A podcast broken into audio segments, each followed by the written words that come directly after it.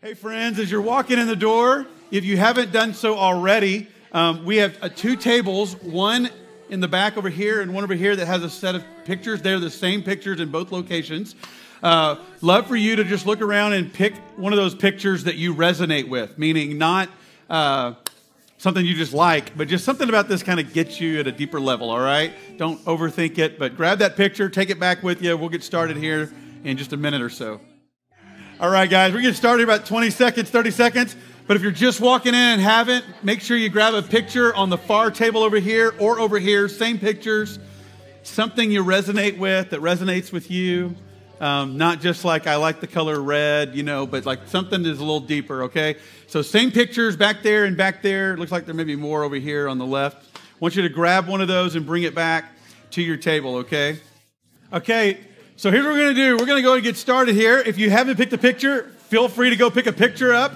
Uh, one that you resonate with, something about that picture kind of snags you, whether you know why or not. And uh, if you're still looking, don't hurry. Take your time. Yeah, you're going to need that tonight. It's a little on the chilly side. Um, I don't know why. I guess we keep it cold so that you will be awake. I don't know why. Okay. Hey, welcome back to week four of Pause. Blair and I have enjoyed this time of being together, and she is out of town this week, so she couldn't be here tonight. And uh, texted me just a little bit ago. She uh, loves you and is sad she couldn't be here. But um, I'm really excited about where we're going to go tonight, as you can see from our uh, opening slide. And what do we do when we are sad? Add to cart. No. Um, we're gonna we're trying to relearn what to do when we want to uh, when we have some uh, cra- experience all kinds of crazy emotions. So, as we always do, I know that everybody needs a little candy in their life, and so um, so someone tell me what was I know I just that's just grace. I just love him no matter what. Uh, Somebody tell me, uh, we talked about St. Teresa of Avila. There was a quote she said. Anybody remember what it was from last week? If you got your notes, pull them out. Cheat.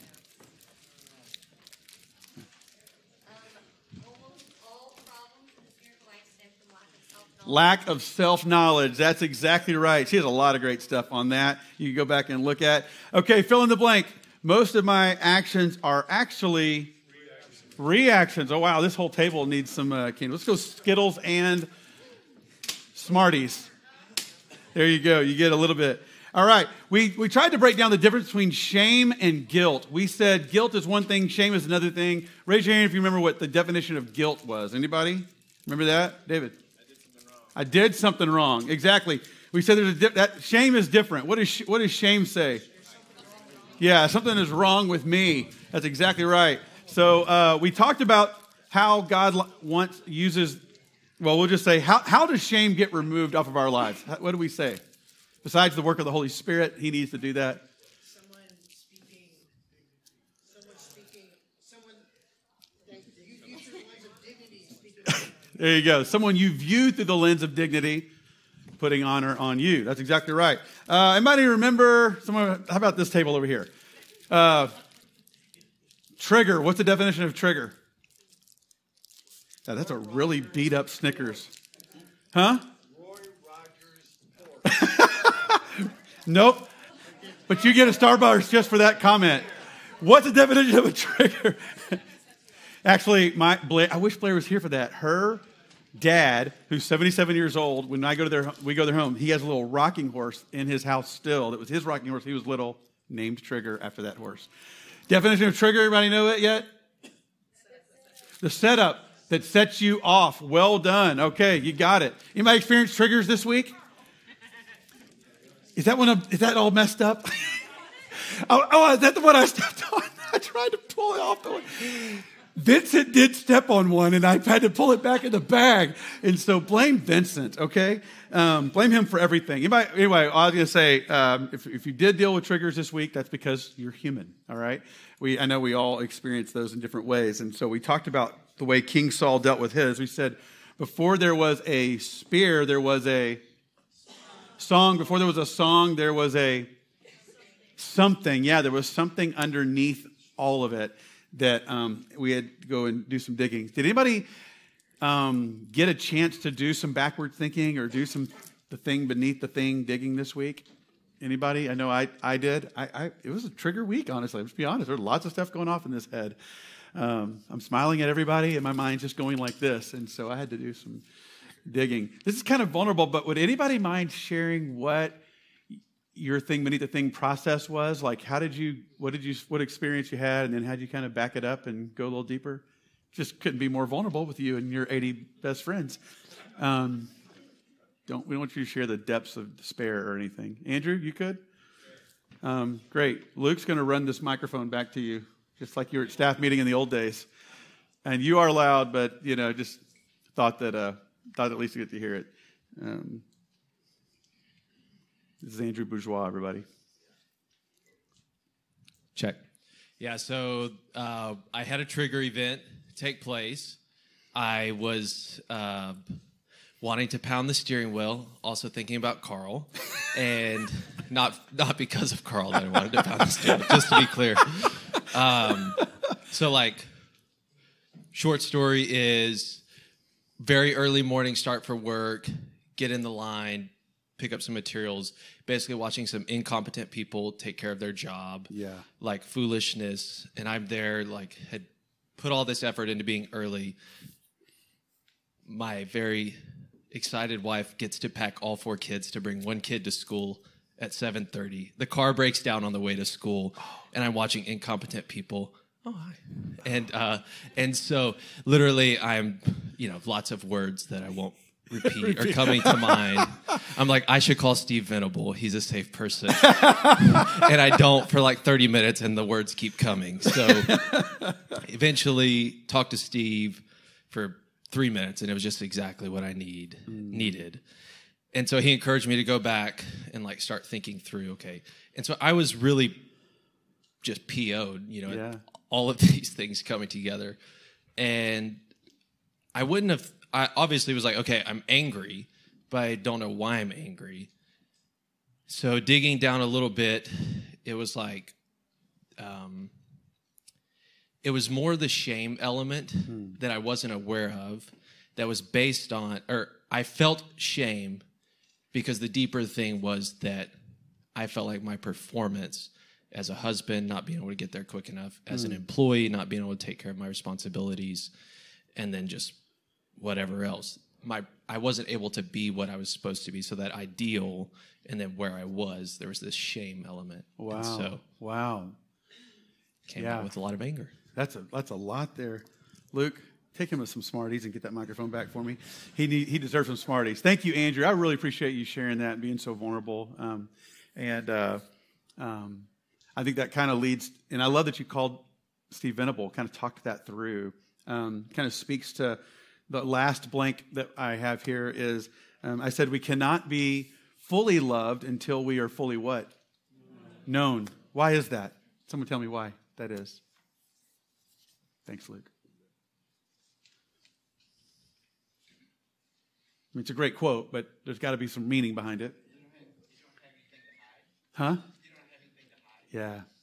Yeah, because if you because if you tell me you love me but you don't know me, I'm kind of like, well, if you really knew me, you'd have a different opinion.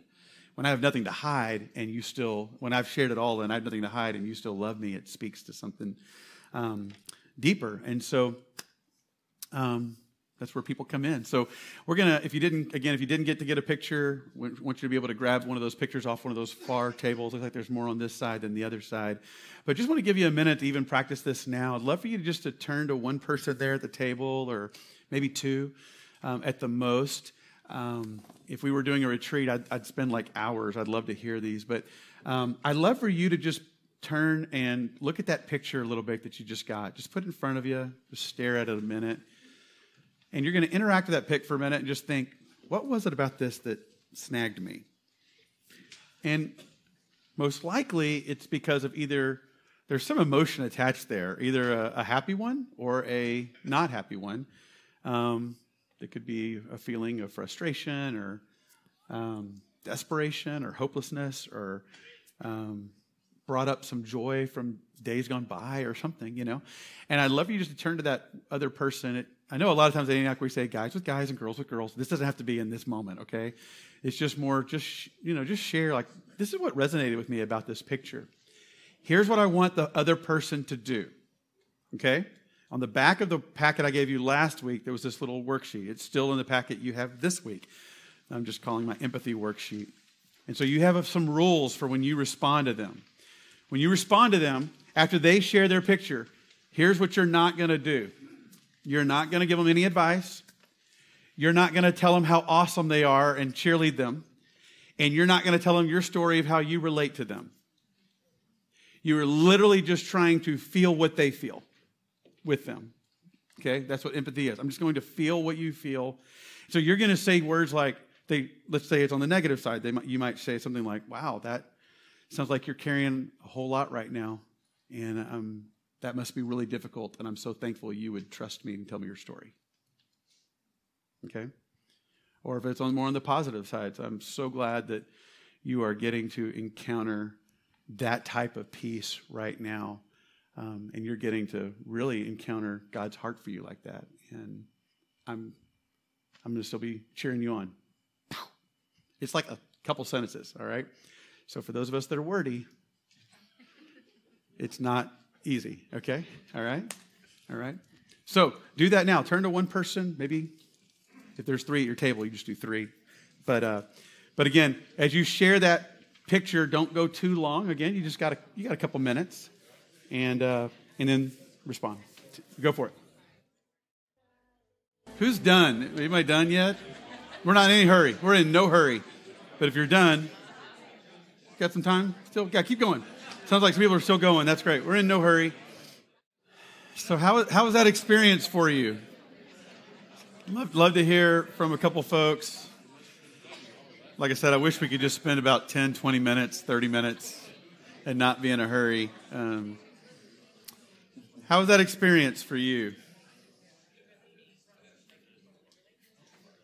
Being a typical male was weird feelings.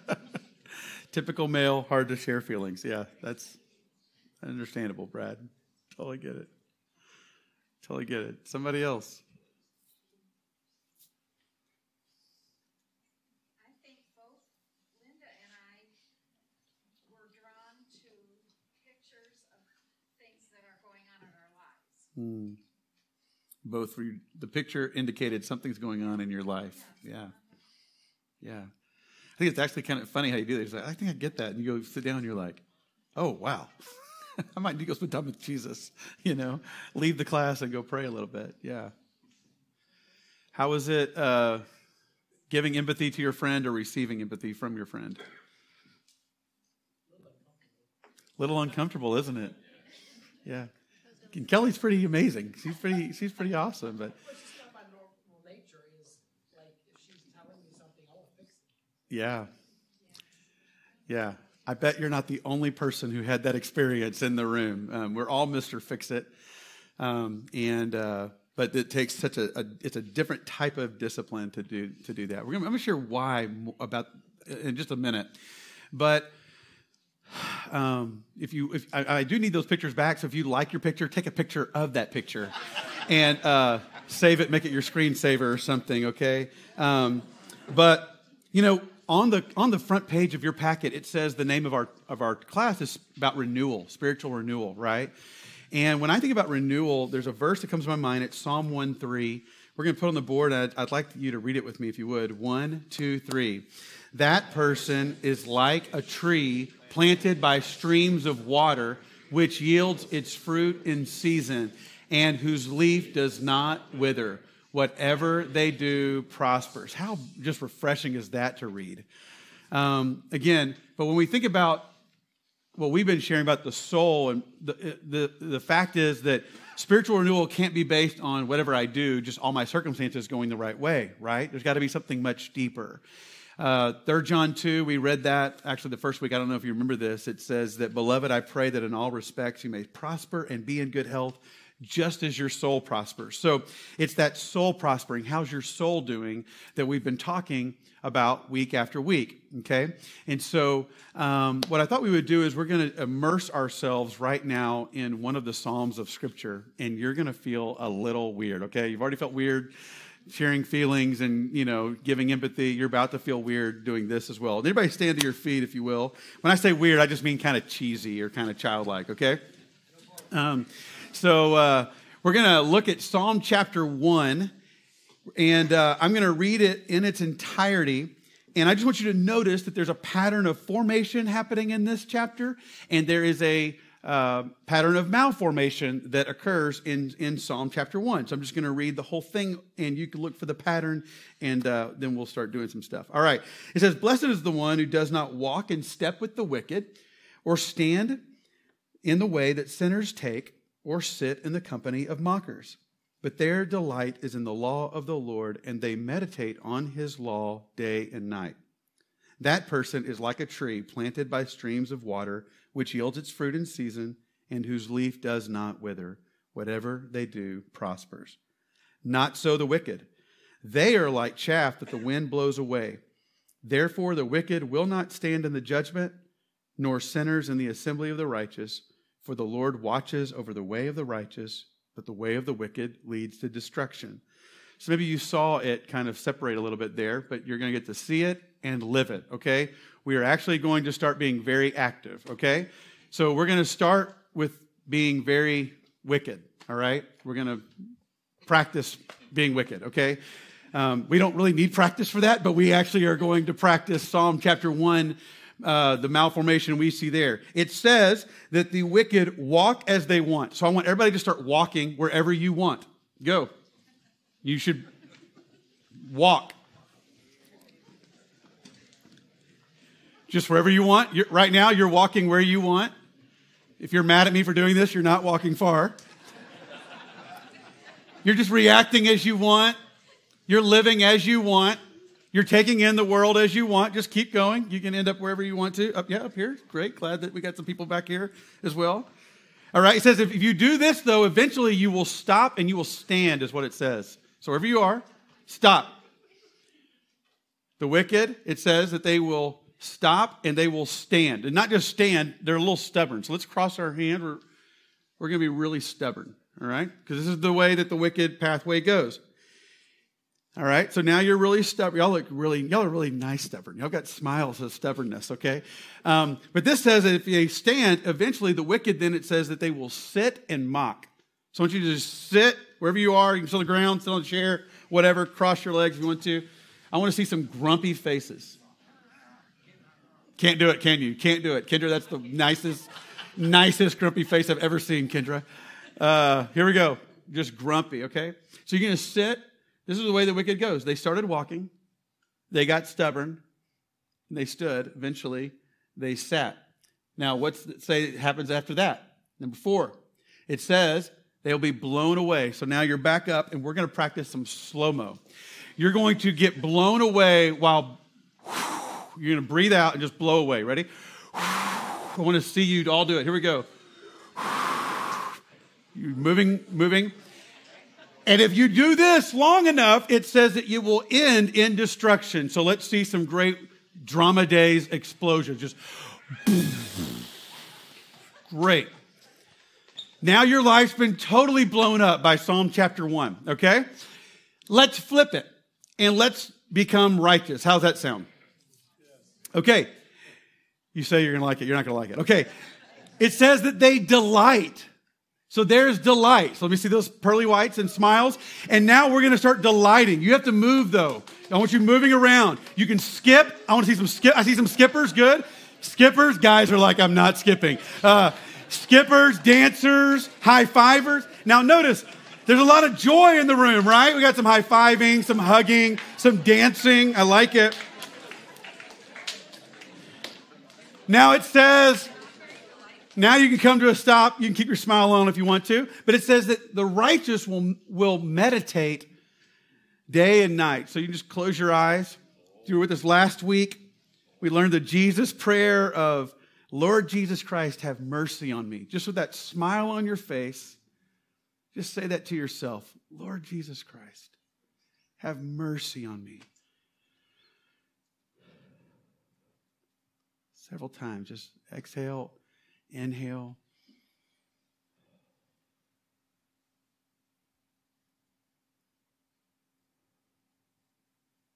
The mercy of God, not just for the forgiveness of our sins, but for the washing of the wounds and the weary places and the blind places.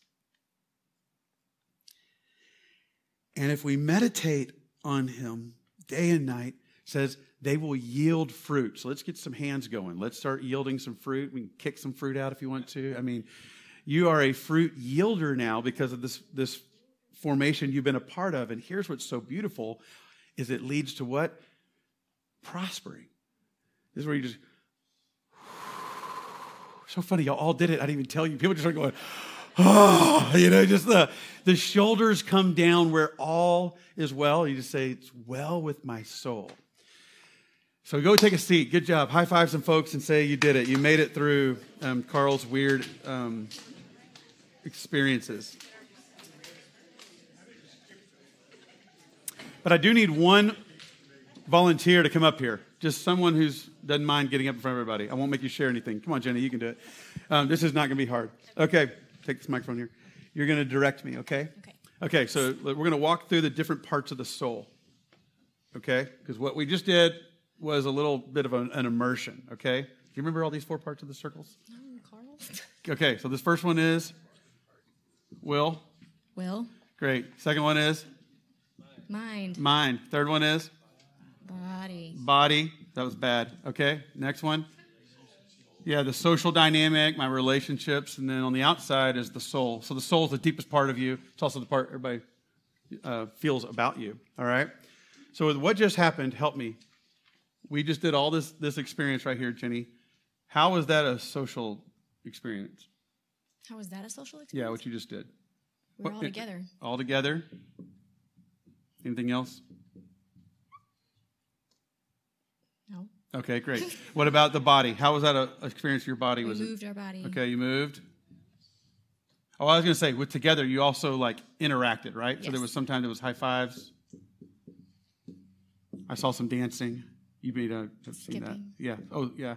and so, well, actually, let's do that. Let's do it here. Body, we were skipping. Great.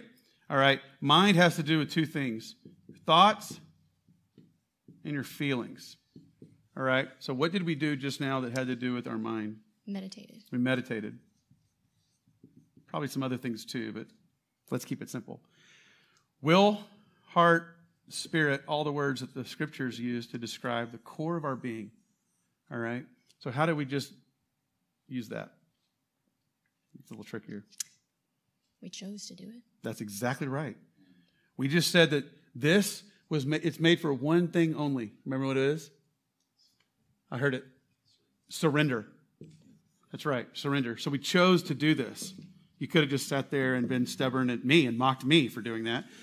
But so I did tell you to do it, but you chose to do it, you surrendered to it. So you don't even realize what you just did by walking through a psalm. You were walking through a soul alignment practice that if there were places of disintegration, I'm not saying we just totally healed everything inside of your life, okay? I wish it was so easy that you could go skip and blow and sit down and high five and that it would all get better. But you actually did something that God psychologically wired you for, which is to pray the Psalms, which are a gift for those of us at the wall, by the way, is to pray the Psalms and to see where we're is where all of these places come into full alignment. And so you even begin to sense from other people, you can feel from other people what's going on inside of them. There's a little bit of this alignment happening. So thank you, Jenny, for being so bold. Josh, you got a good one. You got a real good one. Yeah, question. How do you pray a psalm like, Lord, destroy all my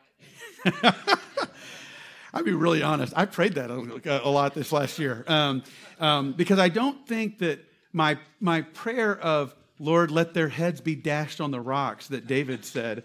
You know, um, I don't think my prayer really is, you know, God, I want these people to be murdered. But I think that part of what God's trying to do in us is interact with our grief and our pain and say, God, what I feel like is I wish these people would die.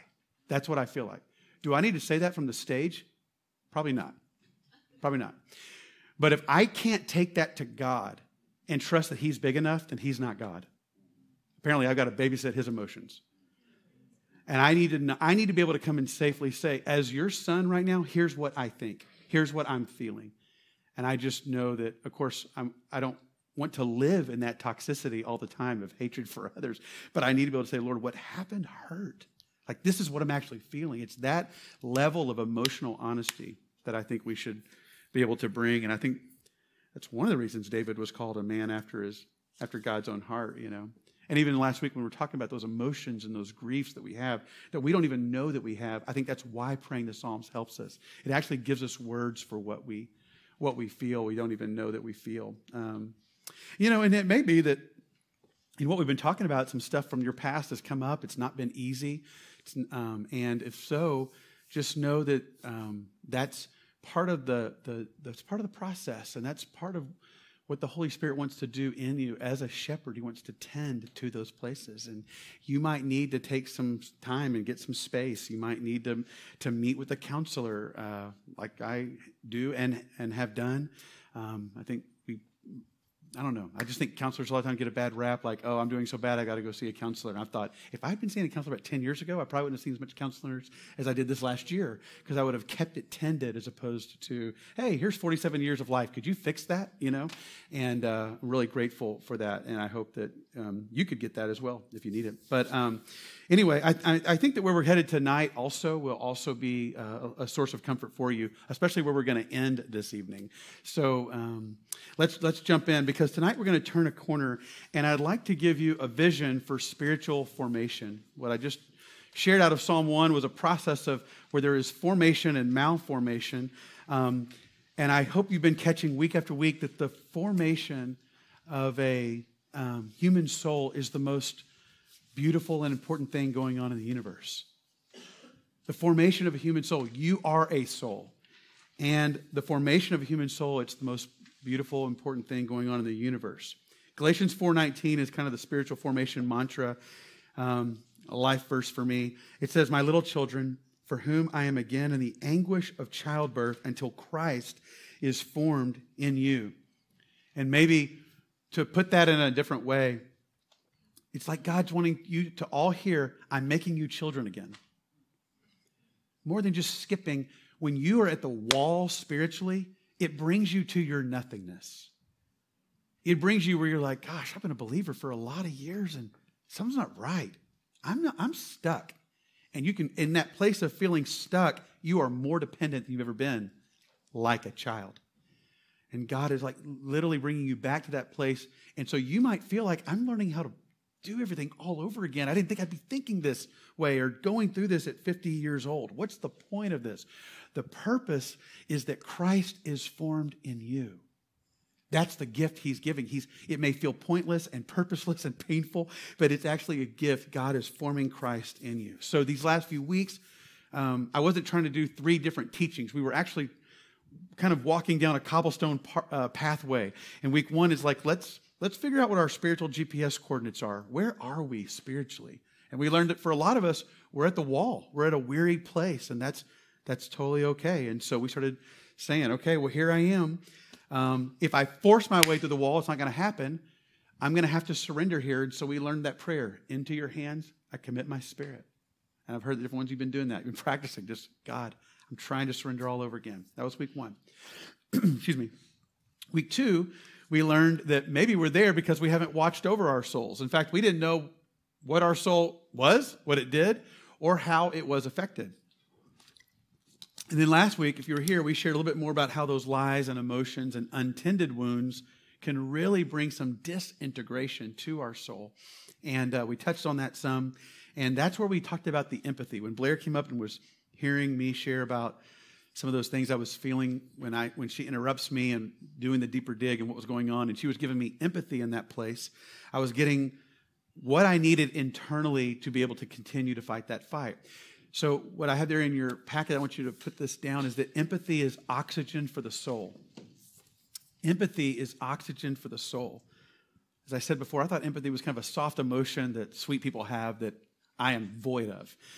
And I didn't realize that really empathy actually, when someone feels what you feel almost before you feel it, it validates what you're feeling and it is a picture of the Father heart for you. For example, we're at Family Devos this week. One of my children expressed that there is a person in their life they cannot forgive and they have tried and they cannot do it. And someone told them, when they when they shared this with someone, someone said, "Well, you know, if you don't forgive, God can't forgive you." He So she was like, So, Dad, does that mean that I'm, I'm not forgiven by God because I can't forgive? And I said, You know, to be quite honest, I think we in the Christian world, in our attempt to be right before God, if I, as a father, were to tell you, Yeah, get over it and forgive them, what kind of father would I be? Like, like if, you, if years down the road you're still carrying unforgiveness, that's toxicity inside of you that I don't want to be inside of you for your own sake. But if I say hurry up and forgive, I bypass all the injury you just went through. And so, probably more than forgiveness right now, you need empathy for what you have gone through. And the, what you went through, it was no little matter. There was a, a real betrayal, there was some public humiliation. And so if you say, I forgive that person, that's good. That's a good first act. But to then act like it's okay, it actually betrays the healing process God's wanting to do inside of you. So, yeah, if in a year you still carry a lot of unforgiveness, we'll deal with that. But there's an event of forgiveness, but then there's a process of forgiveness. And a lot of times in that process, um, there needs to be some empathy that we give people, and then they experience God's breath and they, you know what, I think I can forgive.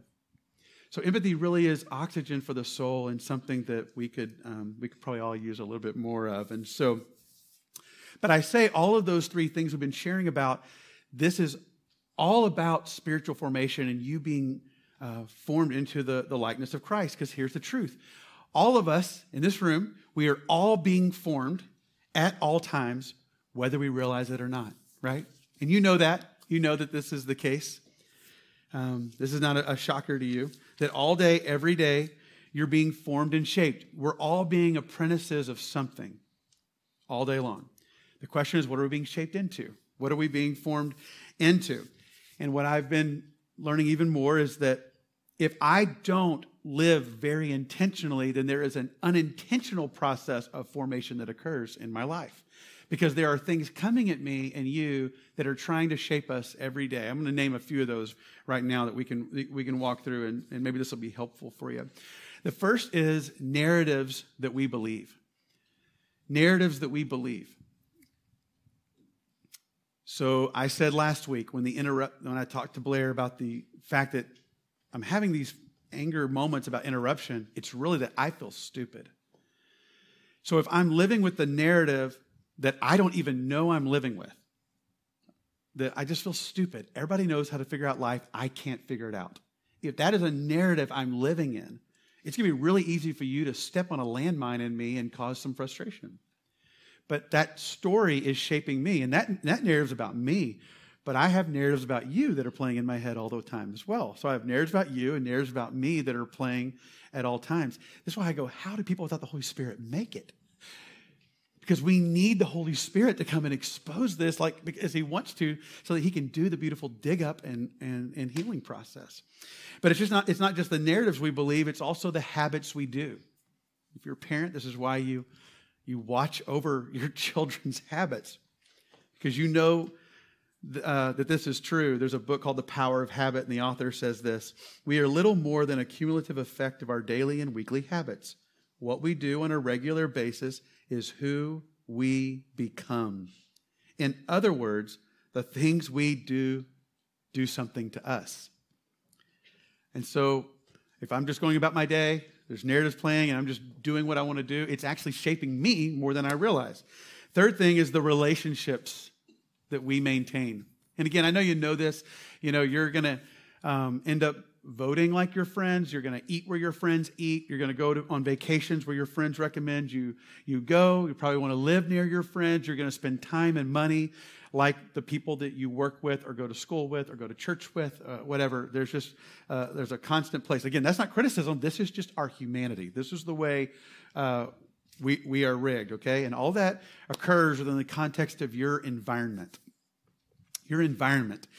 And when I say environment, of course, I mean, uh, you know, your, your work world, uh, your play world, um, your city, your roommates, more than anything, your family of origin. I, we could do a whole session on that, but uh, unless Bill's here, I'm not doing that, um, my counselor. But there, those things actually shape us drastically. You know, Emily, I mean, uh, not Emily, Cindy and I were emailing about the fact that um, just how we're been more aware that our phone has become our environment more than ever before. Has anybody else noticed that? How much our phone is? In our house, we have a little game. Let's see if we can say a random phrase over and over in the phone and how long it'll take Instagram to send us an ad. Y'all ever done this? You just start walking around going, Hot Pocket, Hot Pocket, Hot Pocket, Hot Pocket. Haven't had one since sixth grade. Hot Pocket, Hot Pocket. Eventually, Instagram is going to send me, yeah, Hot Pocket. It's, it's coming. It's coming my direction. If I just, I could accidentally tap on a, on a news article. Let's say I, I, I just happen to choose Fox News. There goes my news articles, all conservative. I accidentally hit the Democratic person. There's all my news articles, totally reshaped to be uh, maybe a, a left leaning side. The phone becomes the portal through which I now view and experience my life. So it's becoming more of our environment than we than we realize. And social scientists are just now kind of tapping into what that has done to us, both the good and the bad. So there's that's what everything I just shared. That's the that's kind of the unintentional process that's shaping us at all times. Okay. Last week we talked about some of the things we don't see. This is some of the things you probably do see if you just pause and take a minute and, and take it all in. So, if that's the case, then what we all have to do as apprentices of Jesus is we have to intentionally go through a process that undermines all that. Right? We have to go through a process that's going to lead us to be shaped into the image of Jesus and experience the wholeness that He wants for us to be shaped into His image. Um, if y'all thought I quoted Dallas Willard a lot the last three weeks, we're really going to quote him a lot tonight, okay? If you don't know who Dallas Willard is by the end of this class, you will feel like he was your grandfather. Because he is the father of, he's often called the father of spiritual formation. And I think up in Wheaton, they have the Dallas Willard Spiritual Formation Center. And uh, just so many wonderful books that he wrote. Um, a lot of them are very dense and kind of hard to get through. So I'm trying to kind of give you the nugget so you get it. Um, but he says this he says, spiritual formation in the Christian tradition is a process of increasingly being possessed and permeated by the character traits of Jesus as we walk in the easy yoke of discipleship with Jesus, our teacher. I love that he says being possessed and permeated, like overtaken and infiltrated. And the result is this easy yoke, this relaxed renewal that we're able to experience. So if if this is our invitation to be an apprentice of Jesus, and this is a prayer I pray regularly, Lord, I want the deeds and the personality of Jesus to be effortless in me. Like tying my shoe. It's just effortless that your deeds and your personality, as I'm an apprentice of you, this is what effortless comes out of me. However, that is a very slow process to be, make that a reality. It can't be hurried. So, along those lines, what I thought I'd do is if we're sharing, as we're sharing about spiritual formation, I'm going to give you three movements of spiritual formation tonight um, before we do some practices at the end. Uh, the first movement of spiritual formation is to pursue a slowing. Pursue a slowing. Um, if we're going to pursue a spiritual formation that undermines the unintentional malformation of our, of our society, then I'm going to need to slow down my soul because my soul was not made to keep up at the pace of our modern world. Where we started the very first week with that little story of the, the travelers through the African jungles.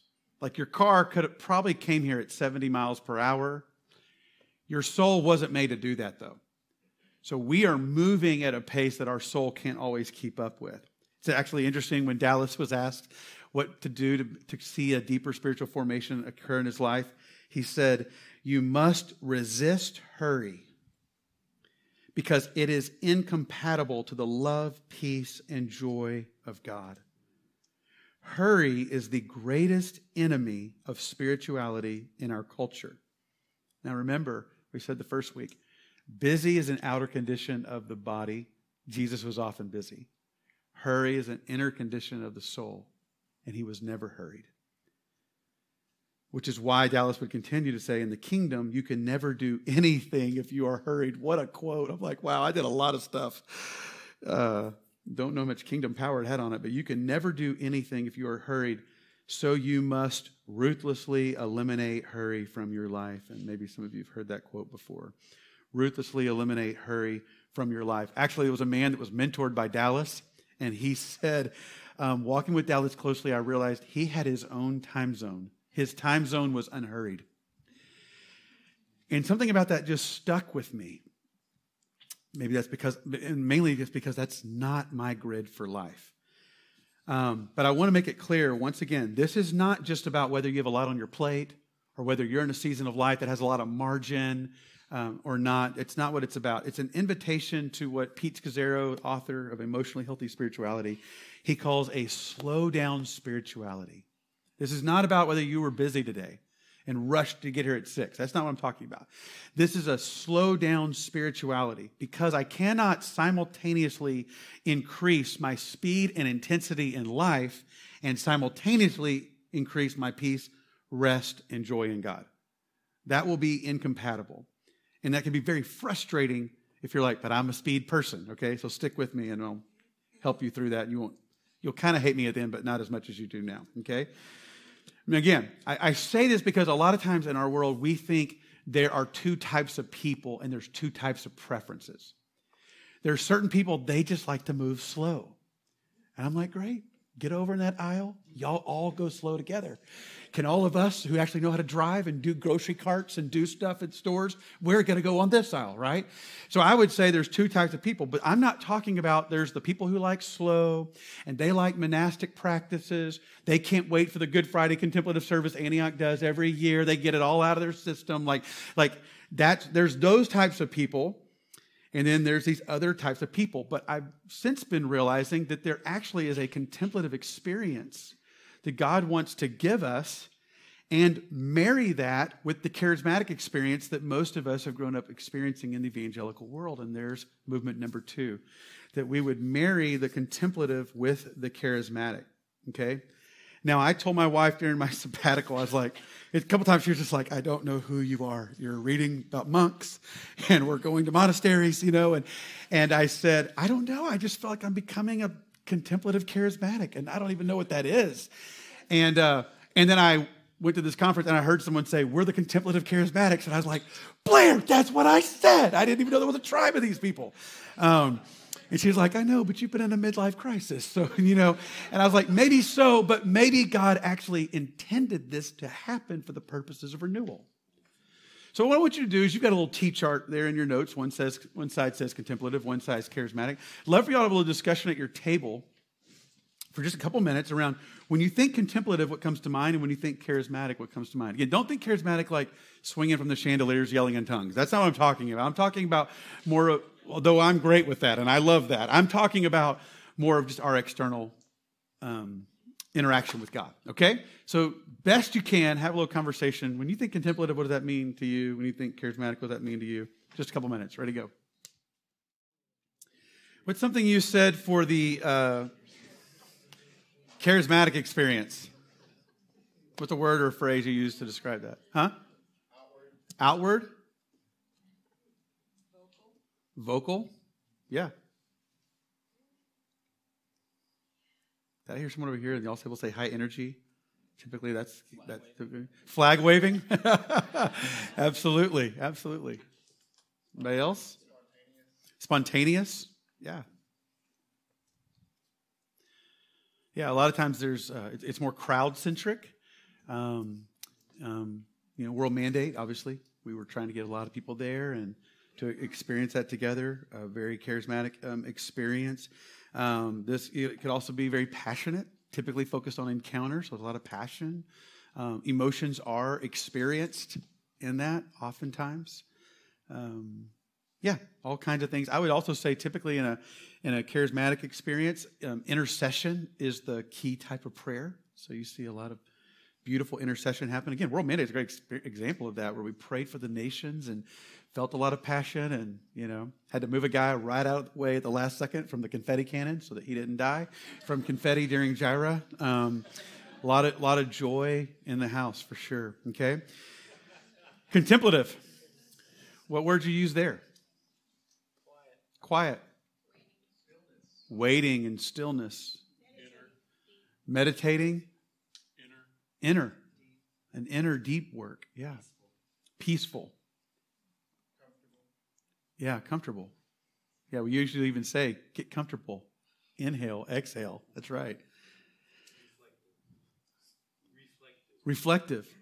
Yeah, a lot of time to reflect. That's why a lot of times it, it focuses more on the intellectual, uh, more on the introverted side of us. Why some introverted people like that, but it's not for introverts. There's just an introverted side that that often um, taps into. And personal.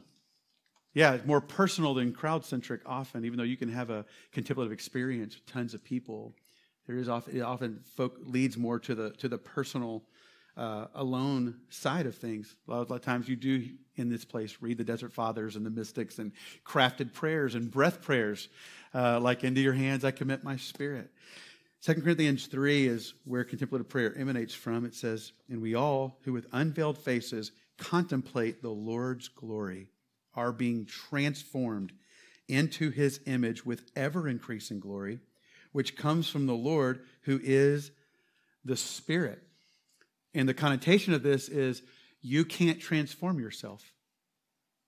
This is the passive spirituality we've been talking about, where I can contemplate Him and I can't make myself more joyful, but as I just am able to contemplate, meditate on Him, I'm able to be transformed into that person. So oftentimes there's a call, there's disciplines involved here that uh, involve abiding in Jesus. And, and I just want to say, for those of us who are at the wall spiritually, contemplative prayer is a gift.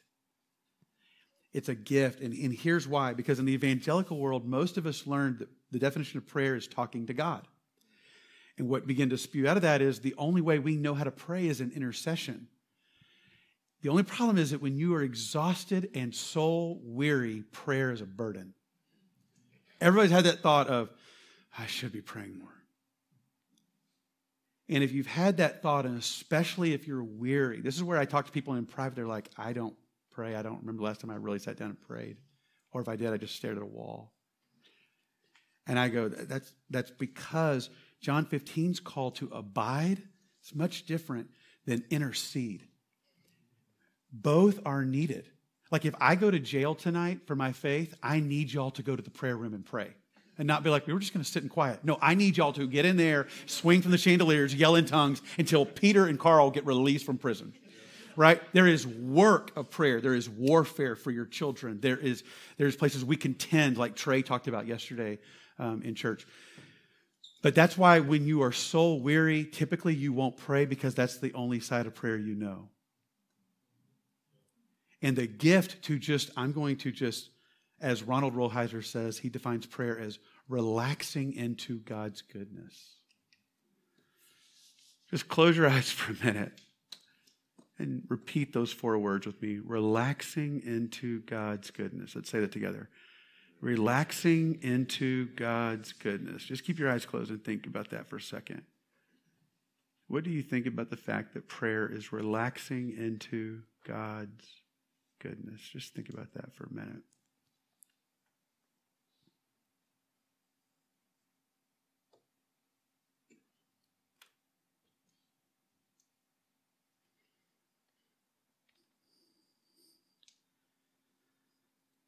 How many of you would say that something inside of you loves that, but if you're honest, something in you resists that?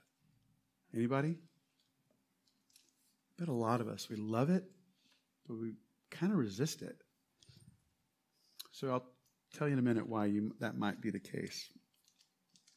But I, I, want you to, I want you to go through this process because I want us to see that it's not like one or the other is better. Actually, both are built on theologies of experiencing the presence of God right? That's what we want. We want to experience the presence of God. The problem is just the way Carl Gulley is reared. I'm just, I'm just not a very slow contemplative person. And so it doesn't come natural to me. So, but when I read Psalm 46:10, be still and know that I am God.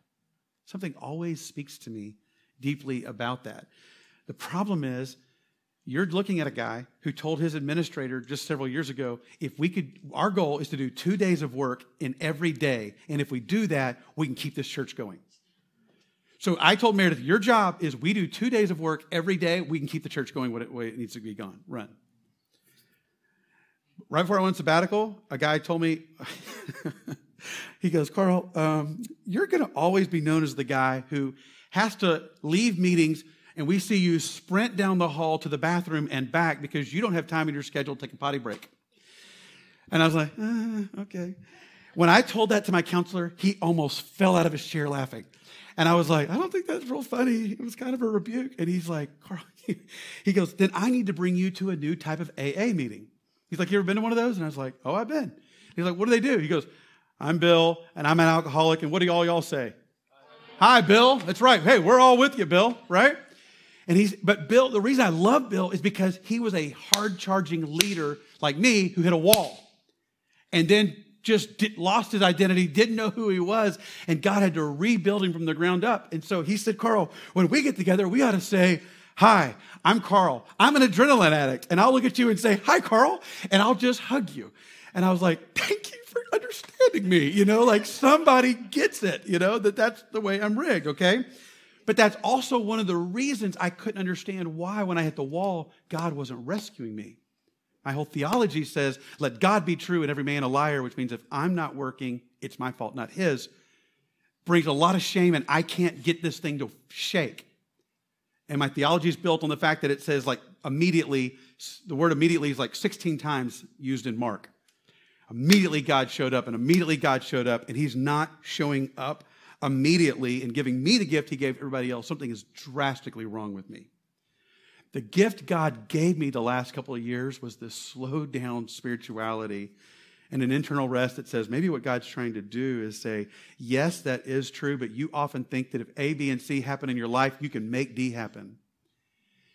And He wants you to abandon the outcome to Him. He wants you to abide with Him. He wants you to find rest in Him.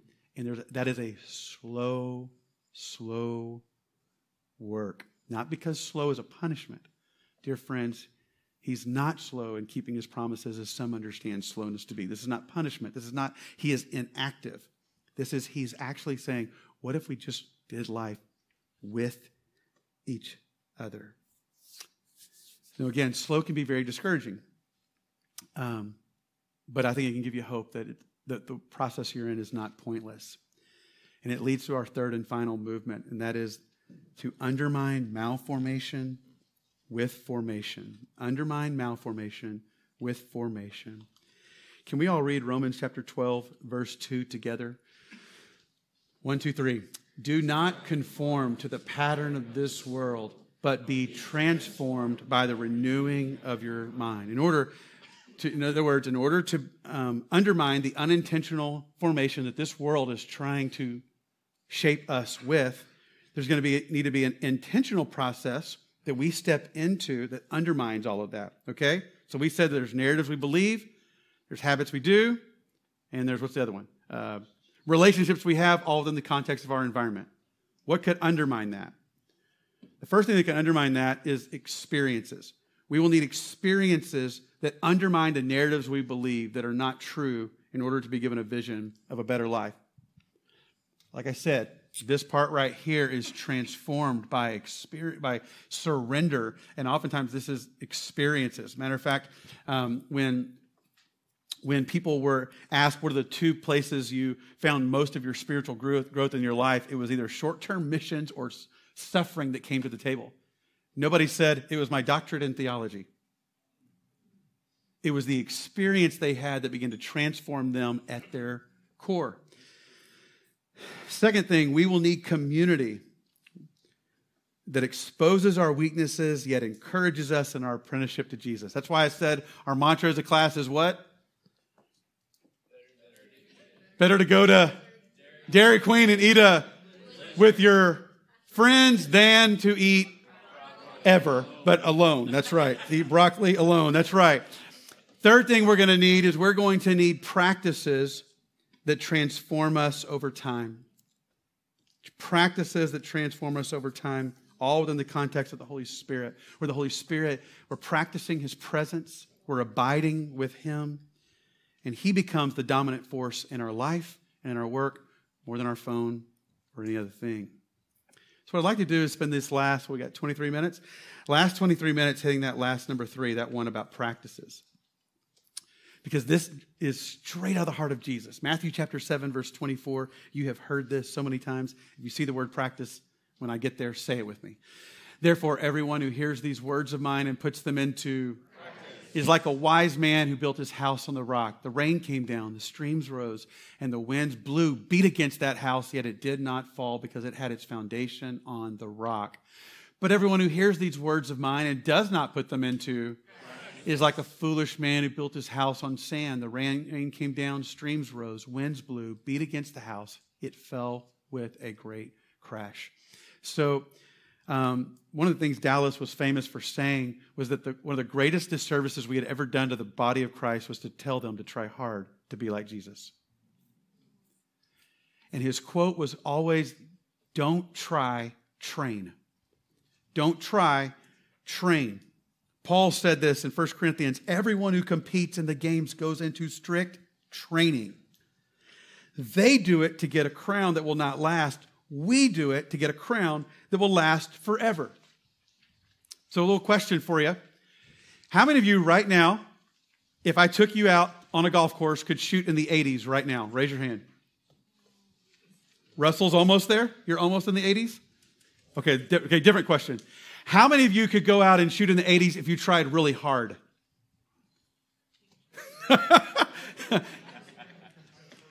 Everybody like, uh, yeah. No, you wouldn't be able to do it. Here's why. Because actually, the harder you try to play in golf, the worse you do. That's why we love the first nine. We hate the back nine, right? We're doing so good. It got in our head.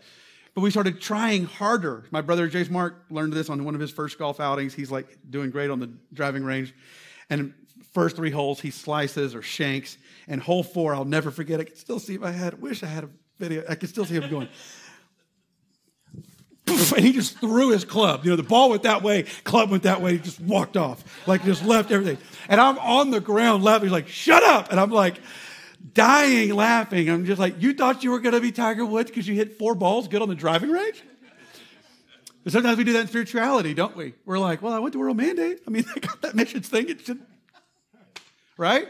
We all do it. But my son Jackson, I mean, he started playing when he was little, then he stopped playing during his growing up years of soccer, and then he got back into golf last summer. He played every day, I mean, every day at least 18 holes. 110 outside, he played 18 holes. And at the end of the year, at the end of summer, he was hitting in the, in the high 80s. Because he tried hard? No, because he trained. And I think in the Christian world, we have beat ourselves up way too long for the spiritual practices we all wish we were better at. We just beat ourselves up. Are you good at Bible study? How about you? You good at prayer? Anybody good at fasting? No. Oh, I just won't show up for that little three day prayer and fasting they do. I just, you know, not even, I'm not good at that, okay? Because, why? Because we think that dis- being good at the disciplines is the goal. The disciplines were always the means to get us to our goal, which is to be free and filled with love and to find Jesus. So when the disciplines become the end, you got a problem. Actually, there was a group of people in the Bible, the disciplines was the end. Do I remember their name? We don't want to be like them. We don't want to miss Jesus. Okay? And that's why, you know, again, Paul tells Timothy, train yourself for godliness. And here's what I say training, here's what I mean. Training defined as I arrange my life around those practices that enable me to do with power what I cannot currently do by direct effort. I arrange my life around those practices that enable me to do with power what I cannot currently do by direct effort. Now, I told you when we started, I would end, hopefully this won't fall apart, I would end giving you some practicals. And what we're going to do is we're going to tie in what we talked about last week to this week, okay? Because if we want to not make this just a good class on Monday nights, like I want to pursue a slowing, I want to be someone who marries the contemplative with the charismatic. I want to undermine the malformation going on with formation. Then God has given you practices to be able to do that. Otherwise, He'd be a horrible Heavenly Father. He has given you practices to experience that. The way we're going to break them down is in the, there's practices of engagement and there's practices of abstinence. I'll break this down more next week. But engagement is obviously do, abstinence is don't do. So let's just say, is there something in my life that I'm not doing? Let's say I'm not experiencing joy. If I'm not experiencing joy, then I might need to do something to experience that. This is why it feels like every other chapter in the Bible, you're like, and then the Jews had a feast. We ought to do that. I mean, they just practiced this. So people are like, I'm just a four on the Enneagram, of five, I'm a six. It doesn't come natural as the sevens who are always like partying and never have a problem, you know. It just, just they're the loud extroverts just going for it. But there is a there were people in those days who practiced this, trained at this. Not go try harder. We'll see you next week. But it was a practice. You with me? Let's take something else. What's something I'm doing? Let's say I'm struggling with lust. Instead of beating myself up for this, I want to think, if I'm doing something, then maybe the way I could think about it is there might be a practice of not doing that would help me with this, like fasting. Because fasting teaches me I cannot have one of my appetites satisfied and I can survive and then thrive. So this can teach me. I went three days without eating any food, didn't die. I made it. Did you encounter God? No, I was mad at everybody more than ever, but I made it. Next time, yeah, I was only mad two days. One day I actually prayed and felt God. I'm learning I can curb my appetites, and I can curb that one. Not because of me, because the Holy Spirit is becoming the dominant force in my life, more than my society, more than my phone, anything else. Y'all understanding what I'm saying here? I hope you get this because this is where last week's material collides with this last week's and this week's. Because last week I said there were several primary emotions we were all dealing with. What were they? Anger, anxiety, and shame. That's exactly right. The truth is that there's lies attached to all of those. So, even Andrew, you're kind of talking us back through that. You may not even realize that there are certain lies that are attached to those different emotions that you feel. And I said them in, in, in an interview that I did with Jimmy that because this really helped me to begin to understand that there's a lie under anger that says, I am what I do. I am what I do. This was very hard for, this is, this is why uh, when I did not have ministry to do for a year, I went into an identity crisis. Whereas beforehand, I'd been like, oh, it'd be great to not do ministry for a while. All of a sudden, I didn't have any, and it was like, I don't know who I am anymore. A lot of our missionaries' experiences, when they come home, like, I, I don't know who I am anymore. A lot of people lose their job at 55 years old and they go, I didn't expect this. I don't know who I am anymore. And so we start to feel this irritability and people feel it from us. And we're just like, I don't know what's going on. It's because there's a, there's a narrative of I am what I do and I'm not doing anything. And so you might sense my irritability. It's actually much deeper. There was a little landmine planted. Um, as I said, anger often is repressed shame. And so I am what others feel about me or say about me. Could, could be something that plays in your head, as I said last week, feeling stupid. Is actually, uh, we could do, I wish I could do a whole retreat about the shame work that we might need to all do to be liberated, but I don't have time for that. But anxiety said, I am what I have. And that can also just not mean stuff. That can be like, I have wisdom. So if I'm getting older and no one's wanting me to mentor them and no one cares about what I think in this church, like, then what do I have? And I could actually start to feel some of those things we talked about last week that are actually more attributed to the lie that I'm experiencing than anything else. So, everybody with me so far? Okay. So, if that's the case, if these are lies, then what God does is He gives us practices of abstinence to deal with these things. He, he's so gracious that in His scriptures, and we're going to look at some of the scriptures next week, He says, Here's what I want to give you. Let's go to the next slide, Art. I want to give you stillness in your body that will counteract the lie, I am what I do. I want to give you the gift of stillness, not stillness like, I'm going to go sit over here and pray, though that could be too, but just to sit and be still and do nothing and to be reminded I am more than what I do. I watched a documentary over my sabbatical about Michael Phelps that talked about a lot of his collapse that he dealt with after the Olympics. And his big quote to me was I had to figure out who am I outside of the pool? Because in the water, I was a champion. And the second I got out of the water, I did not know who I was.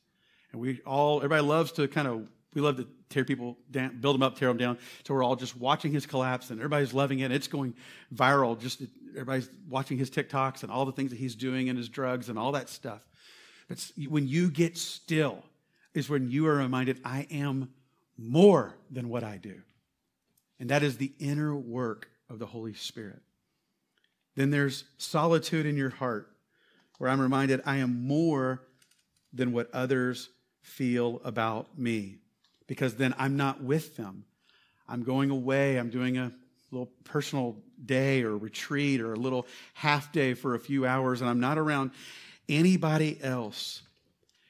And again, some of you extroverts are like, well, I'm sure introverts love that. Like, that's their whole life, that's what they're shooting for.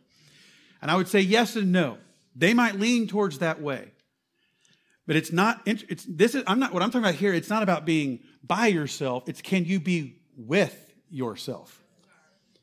Because there is where the chaos inside comes out. And when I preached on Jehovah Shalom at church uh, this summer, a friend of mine reached out and he said, Carl, everybody thinks I'm the most peaceful individual. They have no idea I cannot sleep. I'm up every day by 3 a.m., and I live in a constant world of churning. So he was sending me pictures because I, I were there. I did these practices that we did. And so he's like, all, I, I would get these pictures throughout the day where he was going like this, like, I am having to practice. It just doesn't come natural, even though he loves to be by himself. He has a peaceful demeanor. There is an inner work that the Holy Spirit was doing to bring renewal and is still doing in him. Again, a slow work. Silence in your mind. I am more than what I have. And again, when I first started practicing these, guys, um, I'm, I'm, joking about it, but it really wasn't a joke. The, the adrenaline withdrawals I was going through, it, I never done drugs, so I can't put it there. But when I would hear people talking about drug withdrawals, I was like, that's what I experienced. It wasn't just, it was literally like I'm having this weird dopamine hitlessness. And so my mind was racing, my emotions were racing. And that's why when I got to five months and thought I needed to extend my sabbatical, my wife was like, Oh, heck no. You're going back to work. You're going to be with people. You're going to be loving on folks and they're going to love on you. You are not going to sit in this house because she was watching this happen while my counselor was going, This could not be more healthy. And I was like, This is not healthy. Like, this is dark and this is crazy. And he was like, No, you're, it's always been there. You just covered it up with activity. And your dad's an alcoholic. He learned to do that through drinking. You just have a lot of other more acceptable things you do, like busyness, that you get high fives for in your line of work. It's still there, but to get to the renewal, you're going to have to learn to be in that place. It was not awesome. So I say it was beautiful and horrendous and a gift and a curse all at the same time of what God was trying to bring me in. Again, I thought I would have looked at that in the past and said, that's what I'm doing. I spend time with Jesus every day. Ish. But I realized this is different. This was not like, did you get up and did you put on the worship music and uh, worship, engage your heart, and then read the Word of God, and then pray, look up, look in, look out, the things I do. Did you, did you wait on God? Get God, what do you have for today? Look at my schedule. Is it aligned with my values? All those things that I do and have taught people to do for years. I did part of that, but part of this was different for me because this was not I'm just going to sit here until God speaks. This is like, could I actually just sit here in His presence and aim my heart His direction?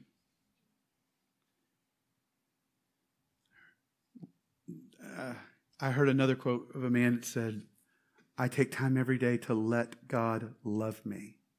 So I sit in solitude and stillness and let Him love me. And I was like, what do I do? That's how you know that you got some work to do. If you're like, what do I do? Like, what if you just sat there and did nothing? Just let him love you. This was this was kind of mind blowing for me. Like, how many people do you have in your life? You could get in the car, not say a word, drive about four hours, and it'd be totally okay that y'all said nothing the whole time.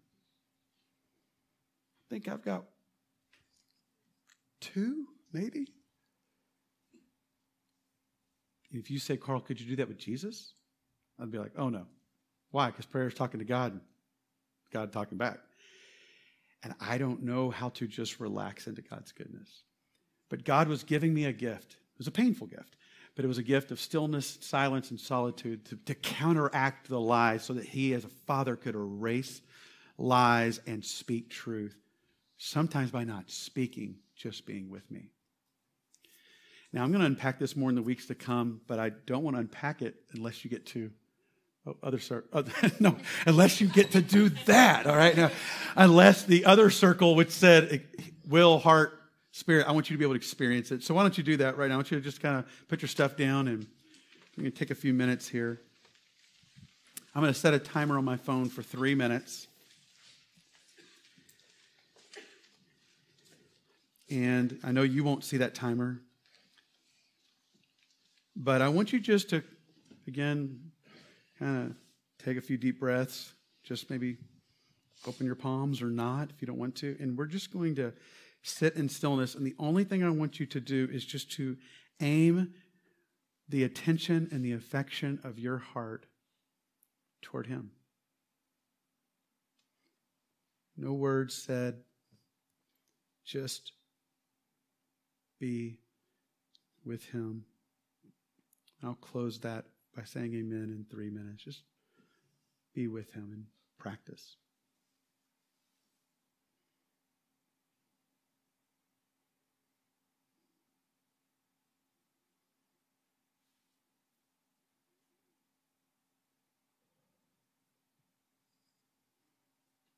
Jesus' name, amen.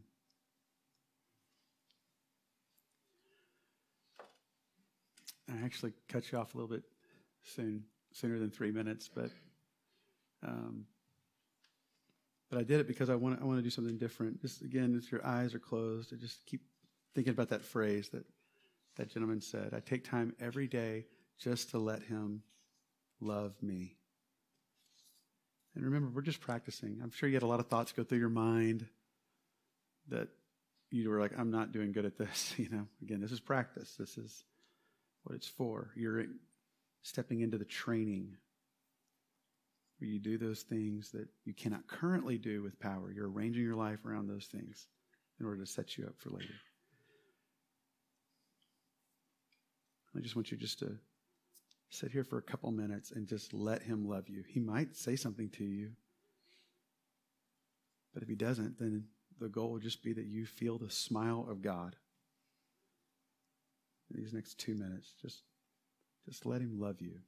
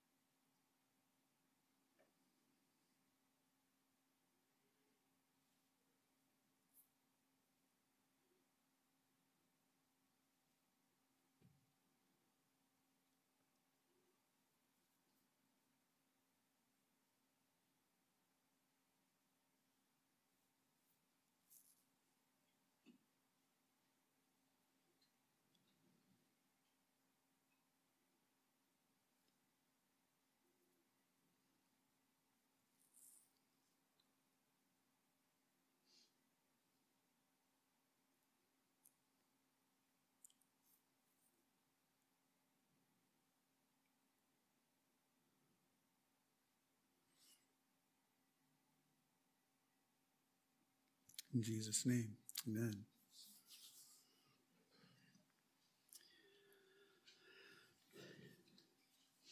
Well, I'd love to spend lots of time unpacking. How was that for you? And I'm sure some people will be like, I don't know. I just felt like I sat there and it was quiet. practice. Right? Your goal tonight was not to win the Super Bowl. Actually, your goal is to look at that little chart and to go, what are these lies do I tend to lean more towards than the other? Remember, I even said if you're into the Enneagram, eight, nine, and one often is in the anger triad, two, three, four and the shame, five, six, seven and the anxiety. Being in one of the two wing, I began to understand why the I am what I have lied, it just doesn't even phase me. It does, just not as much. I tend to go to those other two. And so I made a crafted prayer around those other two lies that remind me I am not what I do today. And I'm not what others say about me. Jesus, you alone are my source of life, my foundation. And so some of these practices that I do, I do some days. Today, I was about to come in here and I had not even done any silence today. And I thought, well, you're about to go tell him. Probably ought to do it, you know. I just sat down and said, Lord, just come love me. Just so that I don't walk out of here and think, how'd the class go? Because that's what Blair's going to say. How'd it go? And what if I'm like, I don't know, it's horrible. And they, half of them were asleep. You know, I, I, it went horrible. I got confused in my notes and I didn't really say anything that made sense, and the numbers are just going to keep shrinking. I need to walk out of here and say, but I'm not what I do. And I'm not what you think about me. I just hope I didn't waste your time tonight. So that's my thing. I hope I didn't waste your time. I just want to get better at the craft and, and engagement and love you, but I need to walk out of here and say, I am not what I do and I am not what others say about me. So I practiced six minutes of silence before I came in here to remind myself of that, regardless of what you think how the night went. With me? And feel free to give me any feedback you want to give me if it went good or bad. But I've just done the work inside, hopefully, that my ego didn't drive tonight. Jesus did. So I want to encourage you now as we wrap up our time to know that we're going to keep unpacking this next week. But in the middle of your table, you have some pictures of Jesus six, seven, eight different types of pictures of Jesus some from TV shows or movies, some people have picked, uh, painted or whatever. And I just want you to look at them and see which one kind of speaks to you. And I want you to take that picture. And I want to encourage you this week to set your own timers, maybe for three minutes, whenever you can remember, and just stare at that picture. Sometimes we need something to do while we're learning not to do something. And just staring at that picture can really be a benefit. And if everybody wants the same picture, then just use your phone and take a picture. But we've got some different ones here. But I want to give you an encouragement just to look at those pictures. Which one do you resonate with? Take that with you and make that a, a meditation for you this week. A part of your silence and stillness is just to look at that picture, interact with that picture. Maybe emotions will come up of what you feel.